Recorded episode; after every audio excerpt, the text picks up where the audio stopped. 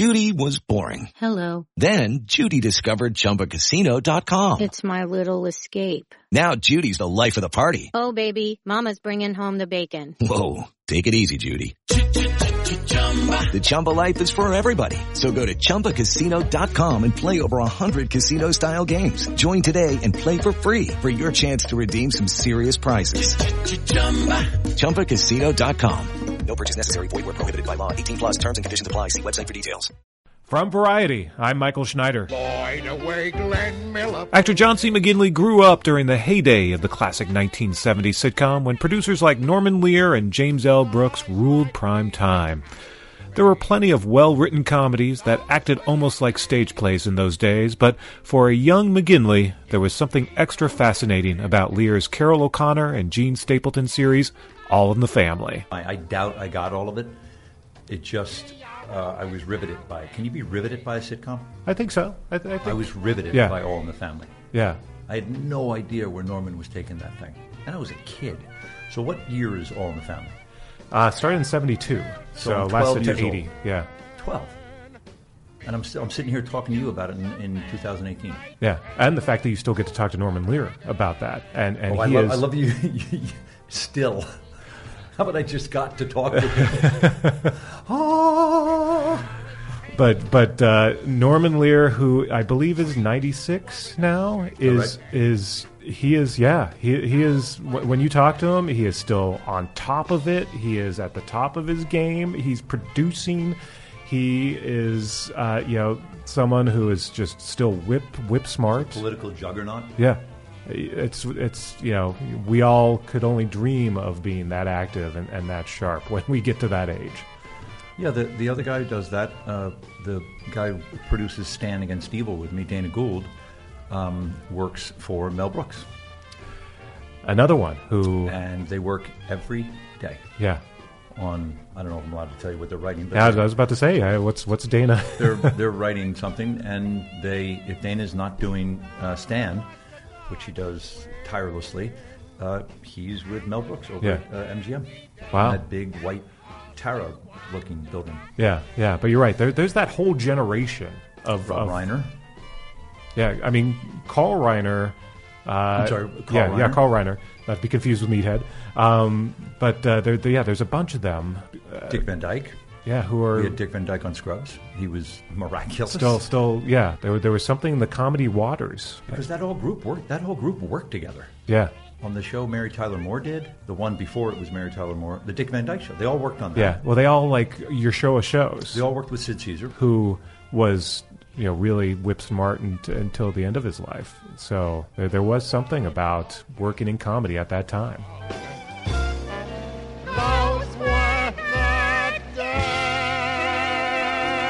I'm Michael Schneider, and on this edition of the podcast, we talk to Stan Against Evil star John C. McGinley about his series, acting, Hollywood, and his wide ranging career, which includes everything from Platoon and Office Space to Scrubs. And we talk about his favorite episode of TV of all time, All in the Family's Season 2 episode, The Elevator Story. It's my favorite episode. My favorite episode's about to start.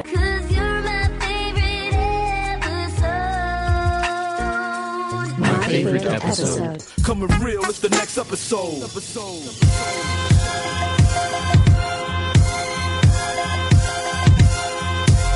All in the Family was still a relatively new show, just in its second season, when the episode The Elevator Story aired on New Year's Day 1972.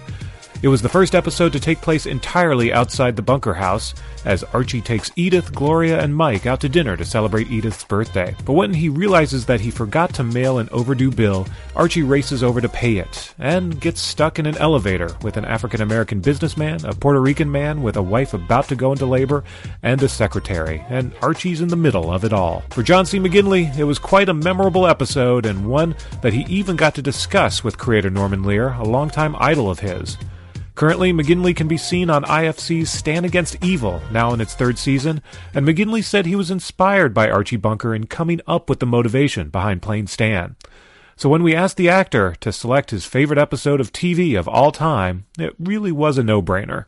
So I chose uh, All in the Family, the scene, the second, the episode from the second season where Archie is trapped in an elevator with um, a, a rainbow of minorities um, a black couple, a, a Puerto Rican couple, uh, and the Puerto Rican young woman is pregnant.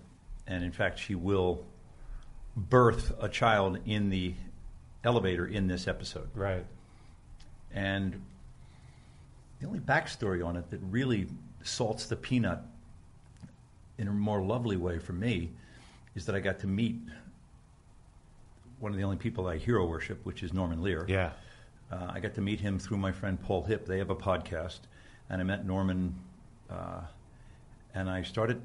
I immediately started blurting out that uh, we've crafted a TV series that we're in the third season of, uh, called Stan Against Evil, and the protagonist we borrowed liberally from Carroll O'Connor and Norman's uh, rendition of this patriarch, this kind of overbearing patriarch and that lit his ears up. I meant it as a compliment, um, and I that's that was to have terminated the conversation. Just I wanted to pay you, Norman, all respect and tell you that you are. Uh, you are creatively and um, spiritually and emotionally helping me to really authentically create this this guy from the archetype that, that you impacted with, in me with so profoundly when I was growing up.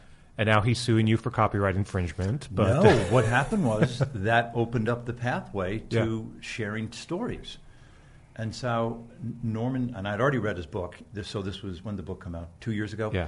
Uh, I'd already read the book, and he proceeded to uh, tell me in the book he explores the elevator scene in pretty great detail, but in person, it's even better. yeah. And so, uh, why did I spark to it? I sparked to it because uh, I guess knowing the backstory, Carroll didn't want to do the episode. In fact, he didn't show up for work. Yeah. Yeah. And lawyers got involved. he, he, he was going to walk away because he didn't like the ending, right? Or, Correct. or what was what was the backstory there? The backstory was he didn't like he didn't want Archie in that circumstance. How so? How come? We'll never know. Yeah. But he he either left the state or he left the uh, the stage and the where where they shoot it? Did they shoot it over at Universal? Or they shoot it Uh, someplace I else? think they shot it at uh, Metromedia, which Oh, is now a high school. But so uh, th- they shot it all the way in town. Um, we're we're here in Santa Monica or on the edge of Santa Monica, and so they were all the way in town. Carroll leaves. Um, the alarms start to go off. Uh, he's pulled back in, and begrudgingly he does the episode. And he's magnificent in it Yeah. because he's largely a silent film star in the episode.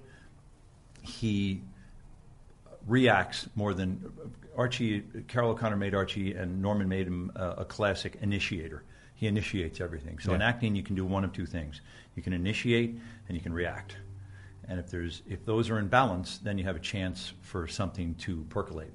If there's too many reactors, then it dies. If there's too many initiators, it's the stuff we hate to see when um, um, actors are like um, um, baby chicks in the nest. Trying, everyone's trying to get the worm. It doesn't work.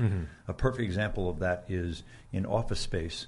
Um, the two downsizers are me and this other actor from uh, Chicago, and he was classic reactor. So I got to initiate all the interviews in Office Space, and then he he was in a reactionary capacity. Yeah. And it gets to be music in improv. Yeah. It gets to be music. Anyway, I digress.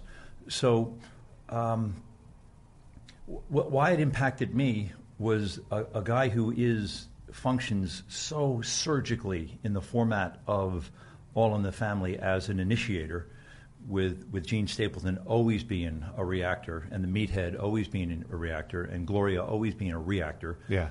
all off of Archie um, just spitting out initiations. And in this, he can't. He's trapped. Yeah. And so he becomes this observer, and all of a sudden you see what a sublime, layered actor Carroll O'Connor is. I didn't know Carroll O'Connor, but he clearly impacted me pretty profoundly growing up. Yeah. Uh, and by the end of it, uh, he's handed the baby, and he just starts to weep. I just got chill. Um, and I, it it Yeah. caught me off guard. It caught me it catches me off guard right now thinking about it. And whatever, it's funny. taking some poetic license and speculating. Maybe Carroll didn't want to go there. Yeah, yeah. Well, um, Maybe that's a really slippery place. yeah, That that quicksand of vulnerability where actors, when they go there, sometimes we, we go quick. And maybe that's not where Carroll. I'm totally speculating. Well, you know, it was only season two, so this was still pretty early in, in the process. So that may be part of it too, as as he was still sort of exploring the the, the sort of the, the length of who Archie Bunker is, maybe, and how far emotionally do you go with him. Um, you know, the the thing that I love because I went back and and uh, rewatched it is the the sort of the sparring. Speaking of the yin and yang between him and Hector Elizondo, who plays the Not a, Puerto- not a bad, not not, a, a- bad guest star. right, right, and and you know, so he plays the uh, the Puerto Rican uh, who's the janitor in the building, and that's why they're stuck in the elevator because the the janitor is the one who would generally help them out, but he's in the elevator with his pregnant wife, and there's that sparring, and then there's a African American gentleman who's also in the elevator, but who actually harbors some racist thoughts towards uh, Hector Elizondo's characters. So there's there's so much going on, and then uh, uh, uh, who is it? Uh, Elaine, uh, uh, what's her name? Uh, looking it up right now. Uh, Elaine Brennan plays the sort of ditzy uh, secretary who's also in the elevator. that for an it's, ensemble? It's a pretty great. I mean, that, that should have been a spin-off right And there. that's, your, and that's your B team. yeah, yeah. Like they, they should have just spun off the elevator group uh, since since Norman Lear was known to You do could do that. worse. Yeah, but um, um, I don't know if you had a chance to talk to to Norman about this, but I've always been intrigued by his. He has a complicated feeling about ultimately how people took Archie Bunker. That uh, you know, obviously he was he was trying to make a statement about bigotry and uh, sort of uh, you know put up Ar- Archie Bunker as a sign of this this is this is ugly. This is what you should not be cheering. This is the old way. But people ended up loving Archie Bunker, and there were a lot of viewers who watched All in the Family and said, "Yeah, Archie Bunker's right." and that wasn't really Norman's intention. And I know he was he had sort of a complicated uh, uh, sort of relationship with that character as a result. I, I have given no small amount of thought to that selfishly as it applies to Yeah. the construct that, that we've Dana Gould, who's the executive producer of Stan Against Evil, which is our show on IFC, uh, which premieres third season on Halloween. um, and when we were constructing who and what Stan Miller is, you can stumble into the the Archie Bunker archetype, but it gets slippery quick. And the reason it gets slippery is that they're equal opportunity offenders. And in 2018, we'll just change the channel. And so, what floated Archie? What what allowed us to those of us who didn't love him politically, but loved him emotionally and satirically? Uh, it's Edith. And so uh, it's Jean Stapleton who's so magnificent. Yeah. And so I asked Norman about this. I said, uh, w- and and we, we borrowed from that for Stan. Uh, for Stan, it's his dead wife, and that redeems him. And I asked I asked Norman about this at a uh, at a dinner party we were at once, and he told me this really interesting story. He said one time, you might know the episode. One time, they had a trans um, a transgender storyline going, and the character uh, gets killed, and Edith starts to circle the drain because her her Christianity is a huge part of Edith's whole arc, and she starts to question her relationship with God. And so Norman wrote this, and then he couldn't figure out how to get her out of it. He told me. And so he went over to UCLA and he talked to uh, a psychiatrist over there. He went to um, he went to Temple and he talked to some rabbis. He talked to doctors. He talked to he told me he talked to everybody to figure out how he can get her out of this.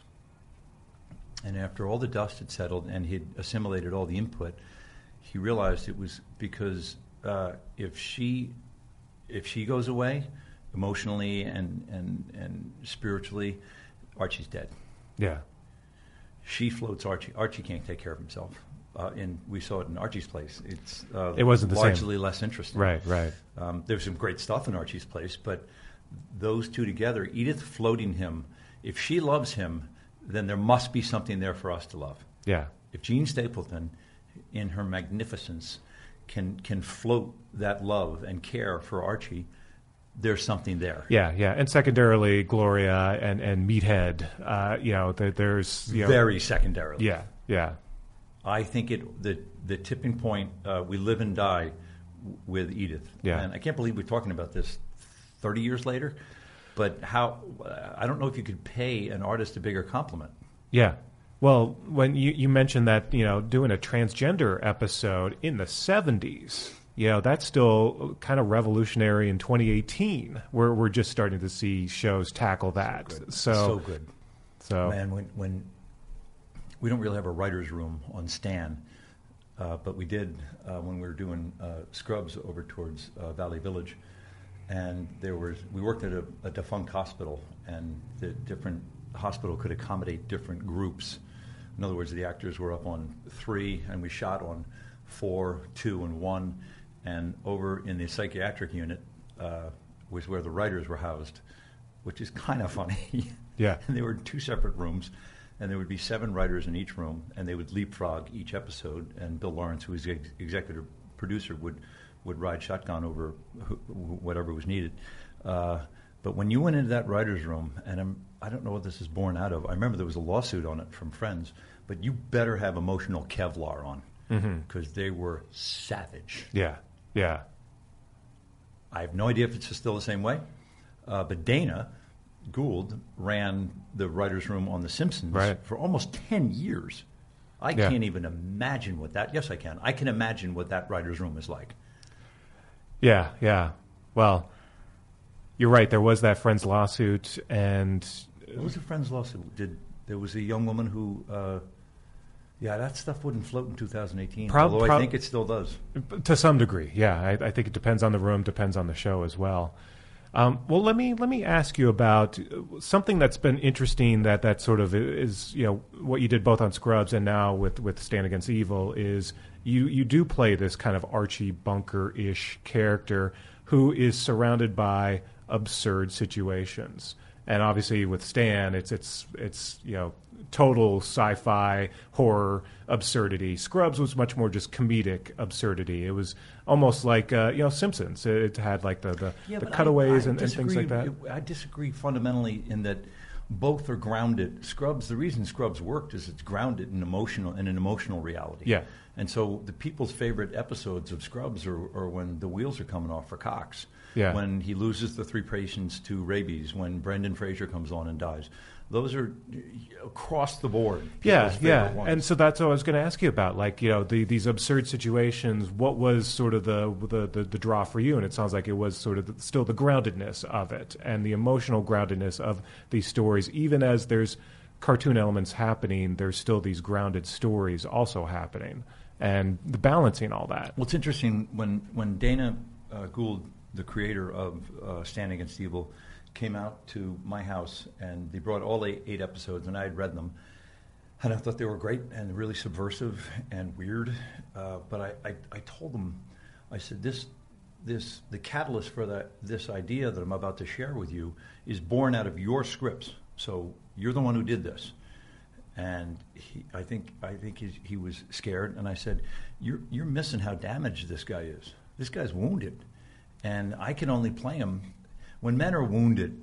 They become more interesting Yeah. when they're damaged.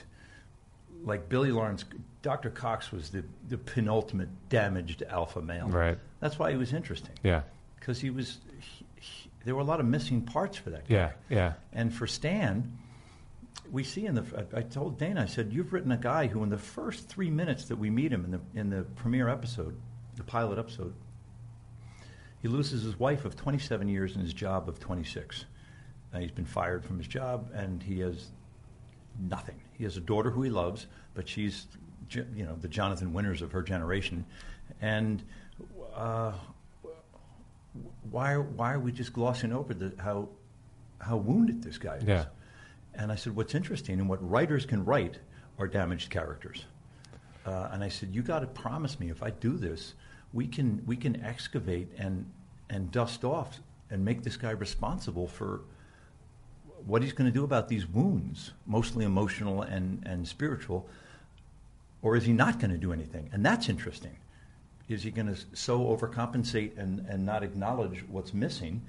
That's interesting. I said, but you, right now, uh, we're, we're just taking the, the express train past all these delicious stops we should be making on the local of, of and the, the train line would be the, uh, the eccentricity train line would be um, damages you, you have to be, uh, you have to reconcile and he did it. And so then I can do I can I can turn a joke and I can and Dana can write them. And I said, but what's going to be really interesting about this guy, and what's interest what was interesting about Cox um, was that they're hurt. Yeah. And when men are hurt, they're interesting.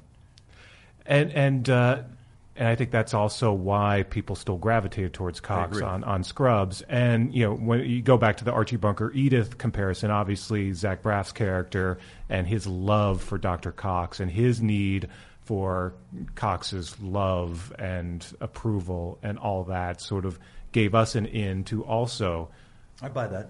really appreciate It's Cox. really interesting. I never thought about Archie Bunker specifically with Dr. Cox. Uh, he just never came on my radar. Yeah.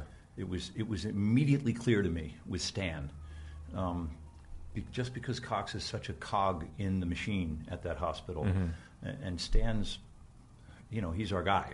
Uh, Yeah. And I, I think, to me, there.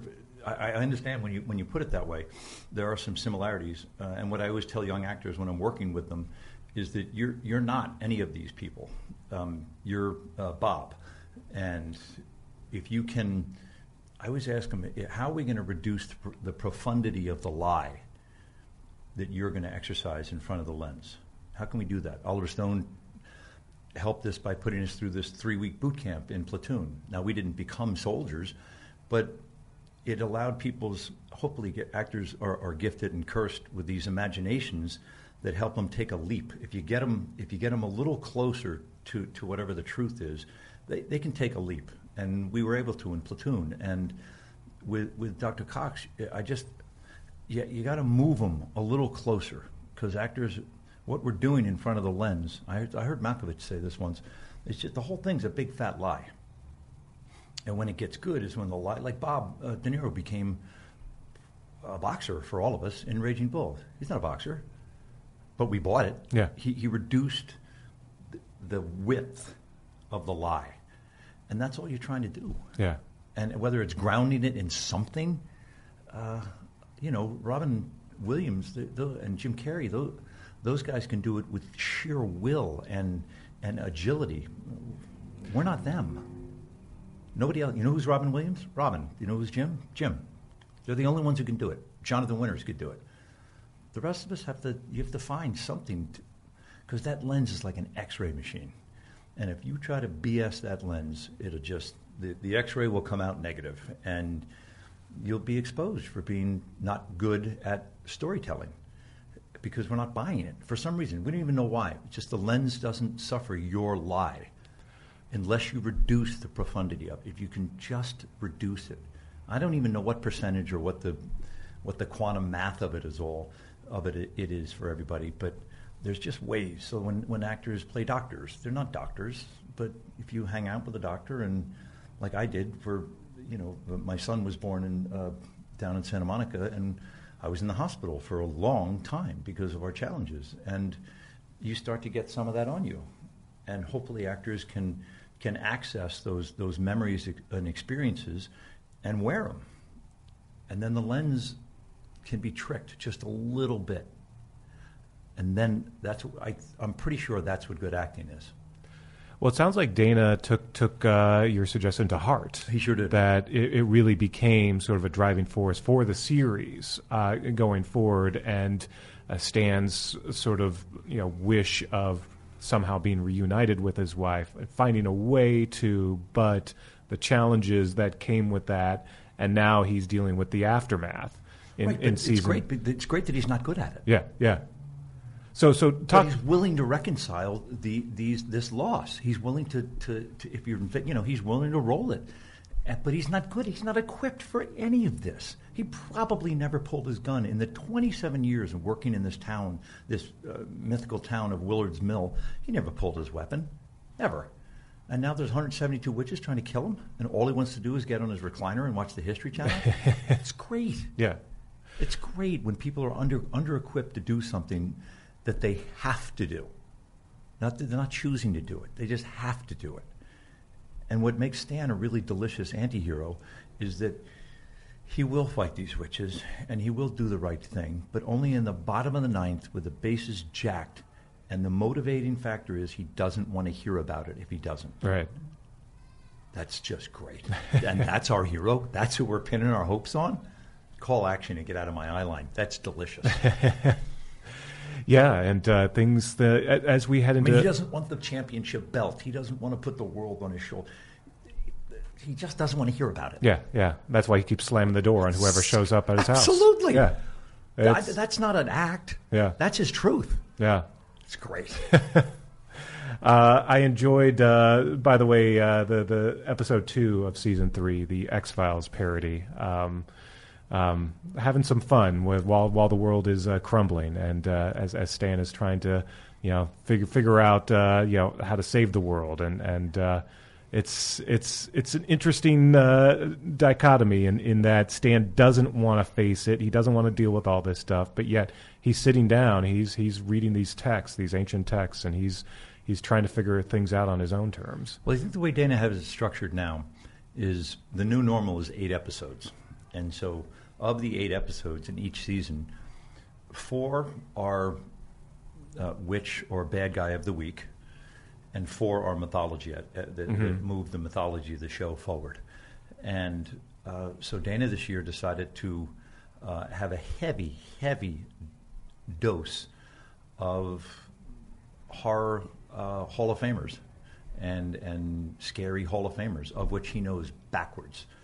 And so, yeah, Kolchak shows up in there. yes, Um, love love the for people who know who Yeah. Darren McGavin was. love love the Kolchak reference. yeah. Uh, the, there's a uh, Mothra episode where uh, David David uh, turns into a, a a Godzilla. For people who know Godzilla, at one point he he fights a moth. Um, I didn't, and uh, there's a there's a couple of these throughout the season. Oh, we have puppets uh, that are bad guys. In one, they're possessed by witches. Uh, and I, that's like a fever dream. Um, it's insane, and you know we show this stuff down at these comic cons, and people go nuts. Yeah. because there's a there's a certain bandwidth. It's not for everybody, and if you don't know what this stuff is, it doesn't matter. It's wildly entertaining, but there's people who know all this stuff. We just got back from New York Comic Con, and we showed the the Godzilla Mothra one. People were going bananas. yeah, yeah. It's great. And that's all Dana. He knows Yeah. all this stuff. How, how do you shoot it? Is it uh, we do something which is, um, again, the new normal, called cross blocking. yeah? That's so, in other hearing a words- lot about that now. So, in other words, when you and I are in this uh, podcast room for episodes one, five, and eight, we're shooting out this interior all this morning. We're going to shoot your. We're going to shoot a master of you and I sitting here talking um, in one, five, and eight. Then we're going to we're going to shoot. We're going to change your wardrobe for five and eight, mine. And then we're going to shoot your coverage, your singles. We're never coming back to this location, this podcast location. We're going to. Sh- the whole crew is downstairs, 150 people, light and and cable into this room, but we're never coming back here and so it's called cross blocking. And I love it because I love putting blinders on like a Kentucky Derby thoroughbred and just this is what we're doing for these five weeks. It's five weeks to shoot eight episodes, which is preposterous. Right, right. Um, so each episode's about three and a quarter days, um, which is absurd. Which is absurd. That that's because how many epi- how many days did you shoot a Scrubs episode? It was like five and a half, six, Yeah. and those were sixteen-hour days. yeah, uh, over towards Valley Village. When we're in Atlanta, uh, we don't have. We're, those are 12-hour days. We don't have the money to pay the grips and electric and everybody OT, and the actors. It's 12 hours. There's no overtime.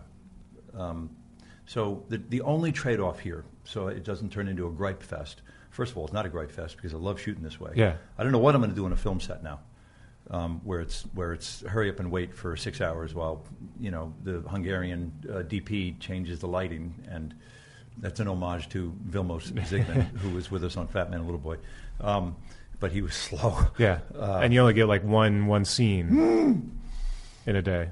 Um, wh- I forgot what I was saying. Uh, I forgot what I was You were just saying it's going to be hard to go back to a, a movie set now that you're like in this like fast paced. Yeah, We go. I mean, is it like one take or No, the takes are never. That's the big misnomer. Yeah. The takes aren't what take time. What take time is lighting you, and then coming around and lighting me, and then moving back and getting the master, and lights and cables. And now your key light went out, and so now it's a half hour to fix that Right. key light.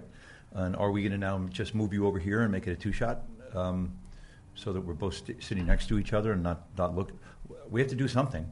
Uh, but it's uh, it's thrilling, and the trade-off. I know what I was moving towards. The trade-off for this cross-blocking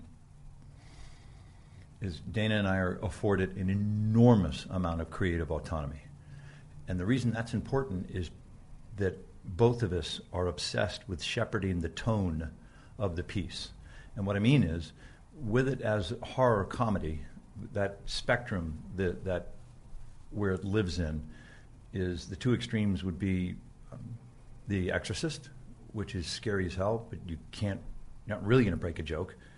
You might, but not really. Uh, and the other is Scooby Doo, where it's funny, but the monsters are largely not a threat. right?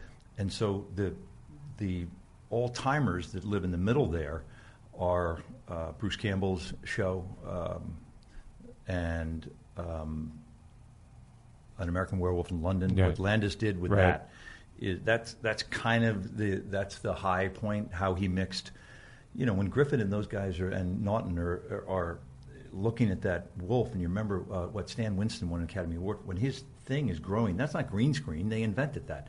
It's scary as all get out. That wolf is scary. Yeah, And the, but then you get Griffin, who's a ghost, dropping jo- jokes everywhere. Yeah. you know, with that face, the, j- and the whole time Griffin Dunne, and he's just—it's hilarious. That's what Yeah. Stan aspires to um, uh, mirror. yeah, yeah. And I would and say it's hard because if the jokes cannibalize, or the jokes can't cannibal, if the monster cannibalizes the jokes, you're dead. And if the jokes are at the, you know, if you just keep throwing body shots at the monster and you declaw the monster, you blew it. yeah, because you got some gross and scary monsters on this show. It's This year, one of the takeaways from last year was uh, the monster's got to be scarier. yeah, yeah. And Who- the- was that a network note or was no, that just no, a? they don't get.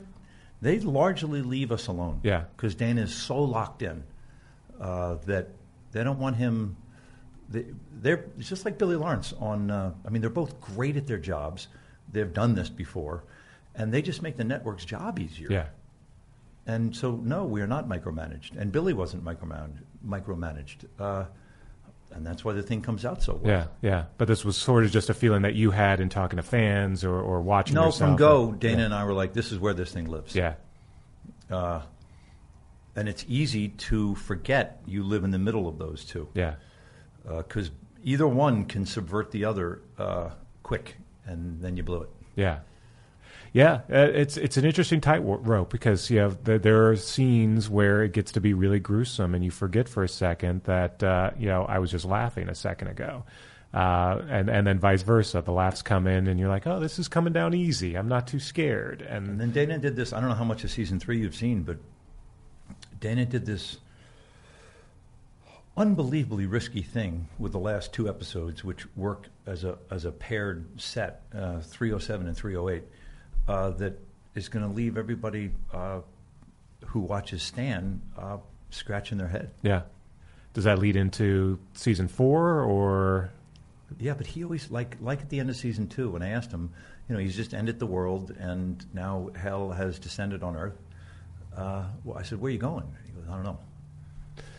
Yeah, I mean, he picked up right from the, the, the final scene in season two. I thought the way he did the first season of season three with was with it was with so much uh, grace and spine. And what I mean is, season two, as it wraps up, it's the end of the world. he could have just done a J.R. Ewing. I know I'm dating myself with with Bobby. Somebody's head could have bumped against the shower. Somebody could have had a bad dream, and none of that could have happened. But instead, he owned it, and he made it so that the two protagonists, Janet Varney's character Evie and mine, the the the the direction of the first episode of season three is if they can chart a course through their own personal hell, they get to come back to here. Yeah. In a 21 minute and 35 second horror comedy, that's pretty esoteric, and he and he nailed it. Yeah. Yeah.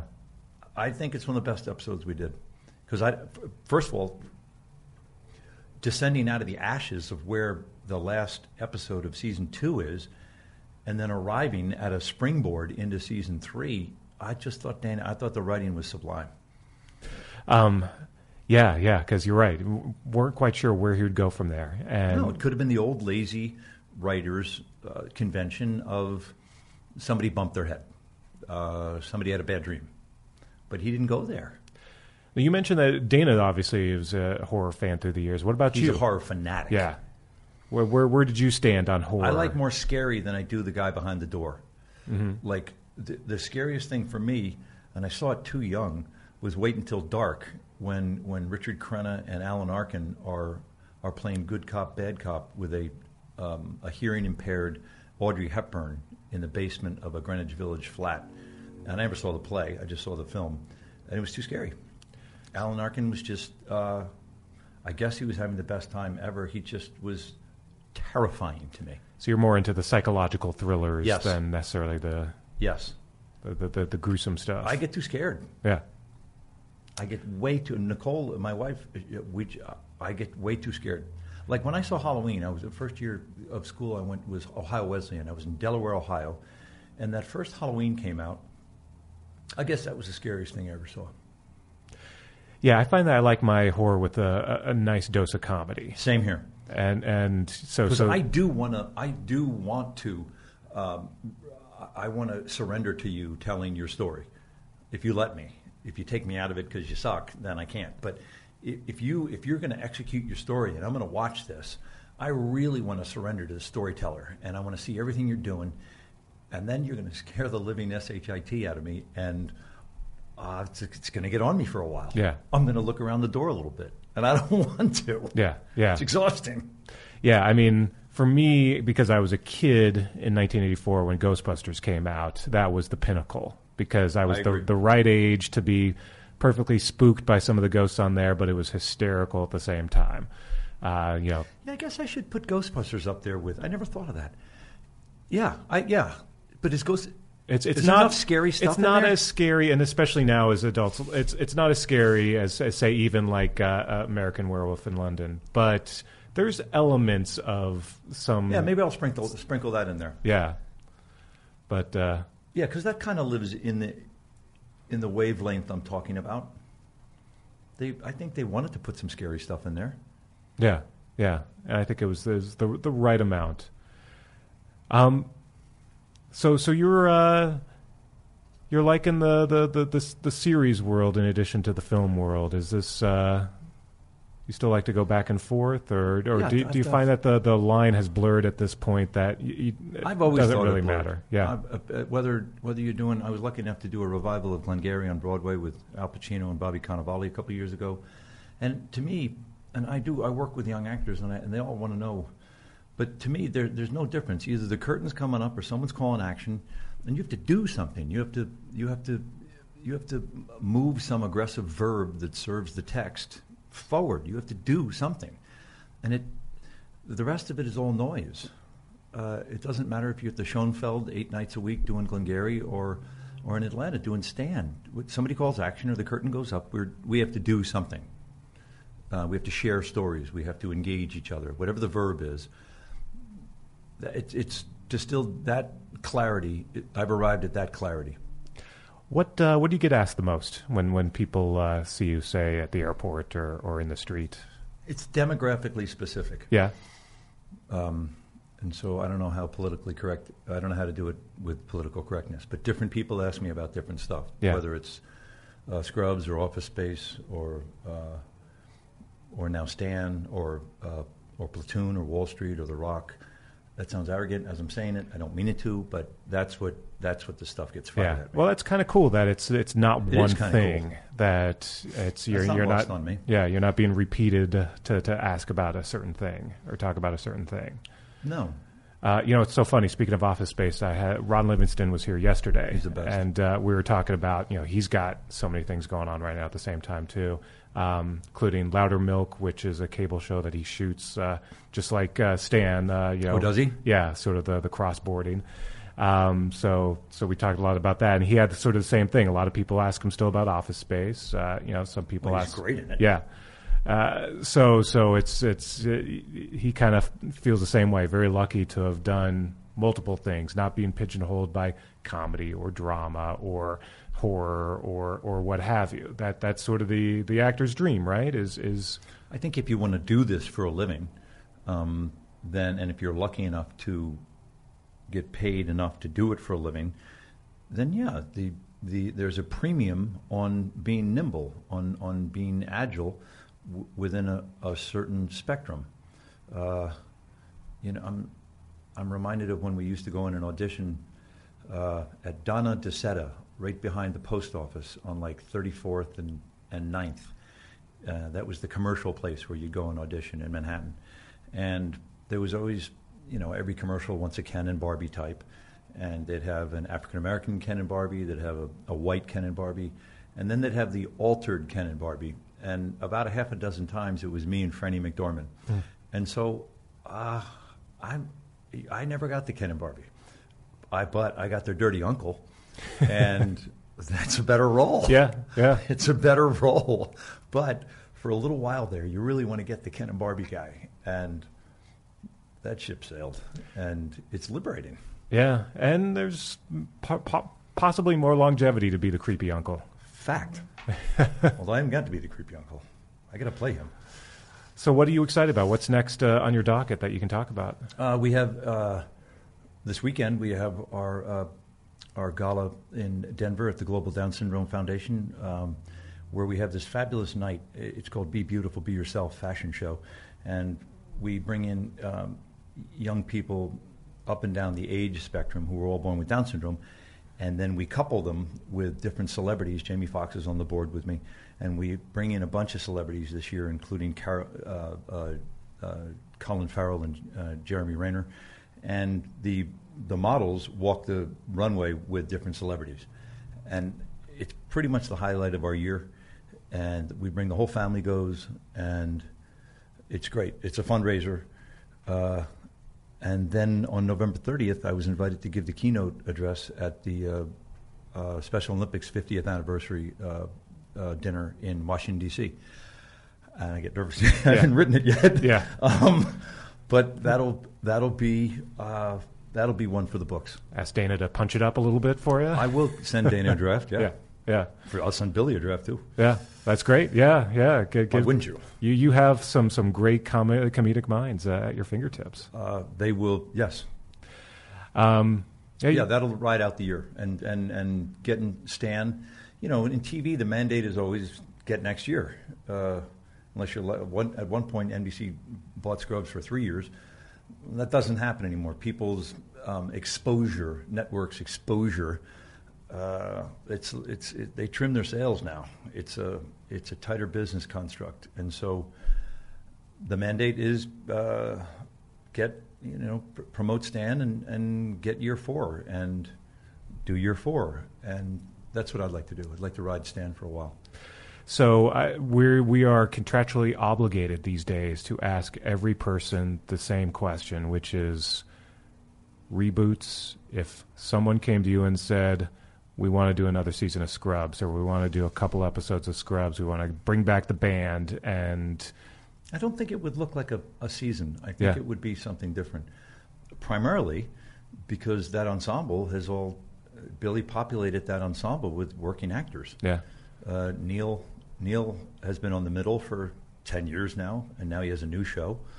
Uh, Zach is uh, a very successful director now. Donald has a new uh, Star Wars thing. Sarah's on Roseanne. Uh, Kenny, I don't know what Kenny's doing, but you'd, that would be. Uh, I think everybody would do it. yeah, uh, but I don't think it looks like twenty. I Yeah, don't think not- it looks like twenty-two episodes. Yeah, maybe it's like five or something. These days, it seems like everyone has an opportunity to do so many different things at the same time. Now that I you know, but I saw an art, I saw a piece uh, in one of the trades this morning where uh, audiences' appetites for reboots is going south. I saw that too, and I think there there is that element as well.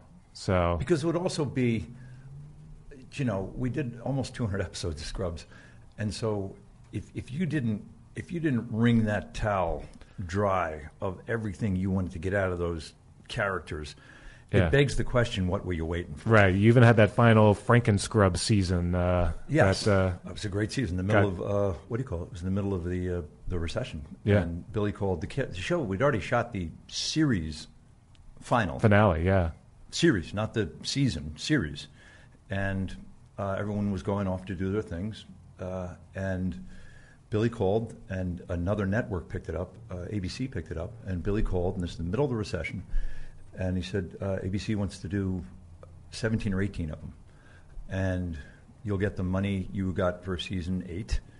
Um, if you get a film, I'll write you a light, and you can go. Uh, we can be really flexible here The recession. There were no jobs. Uh, it was the easiest decision in the history of the world. yeah, Uh, it wasn't even.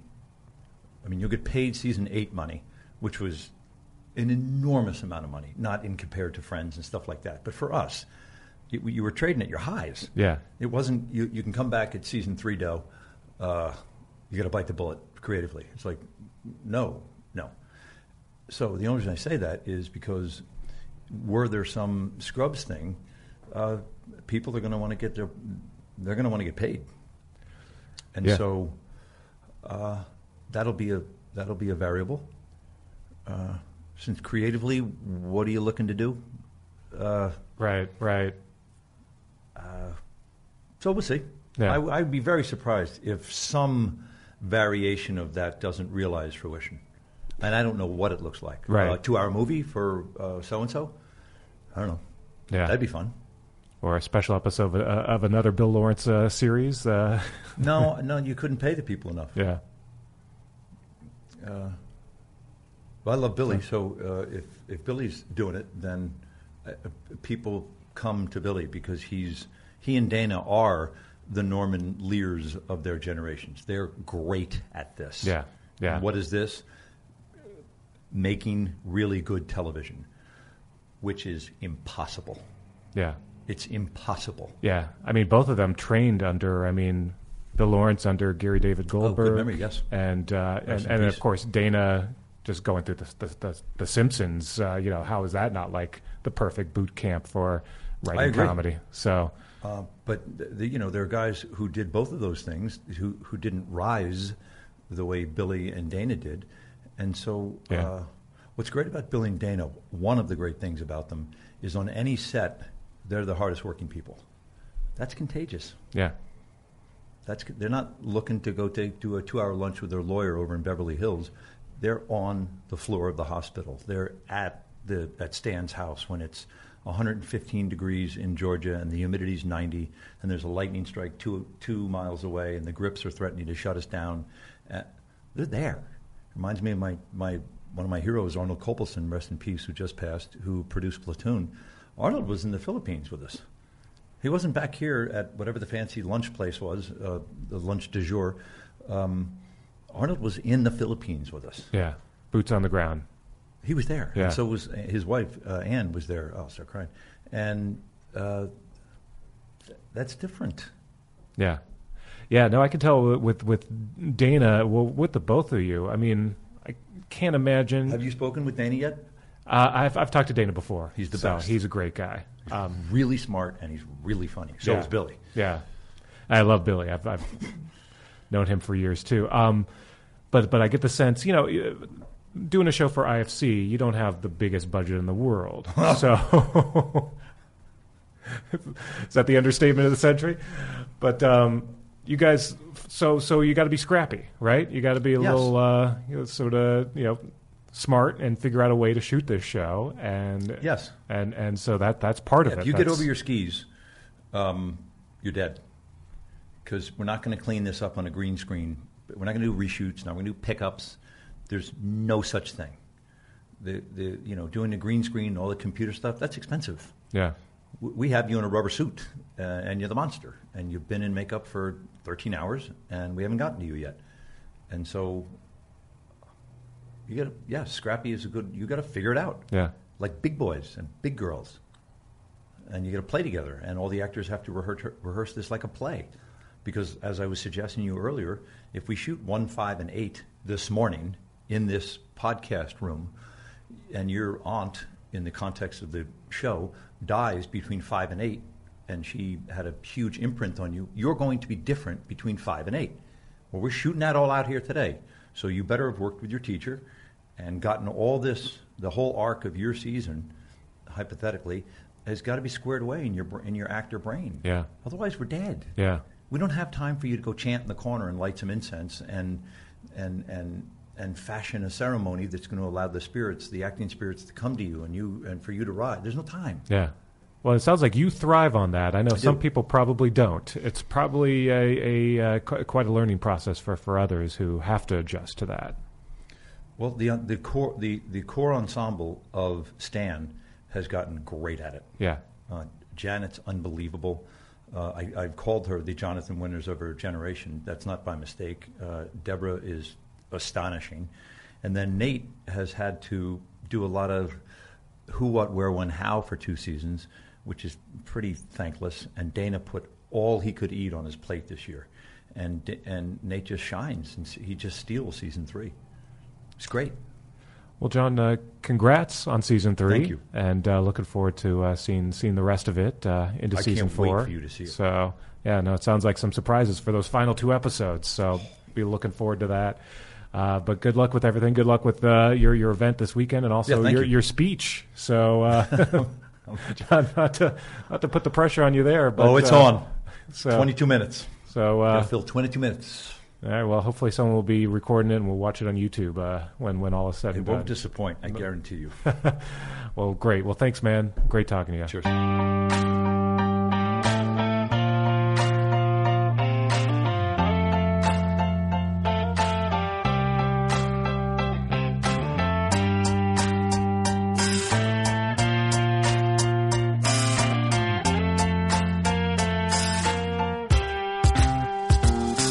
That's it for this edition of My Favorite Episode. Join us again next time as we once again explore another guest pick.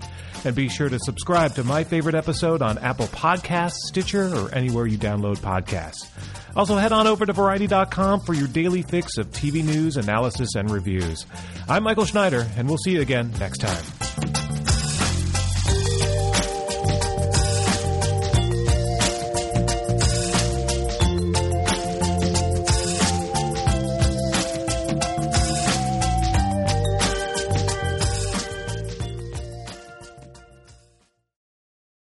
Hello, it is Ryan, and I was on a flight the other day playing one of my favorite social spin slot games on ChumbaCasino.com. I looked over the person sitting next to me, and you know what they were doing? They were also playing Chumba Casino. Coincidence? I think not. Everybody's loving having fun with it. Chumba Casino is home to hundreds of casino-style games that you can play for free anytime, anywhere, even at 30,000 feet. So sign up now at ChumbaCasino.com to claim your free welcome bonus. That's ChumbaCasino.com and live the Chumba life. No purchase necessary. Group. Void were prohibited by law. See terms and conditions. 18 plus.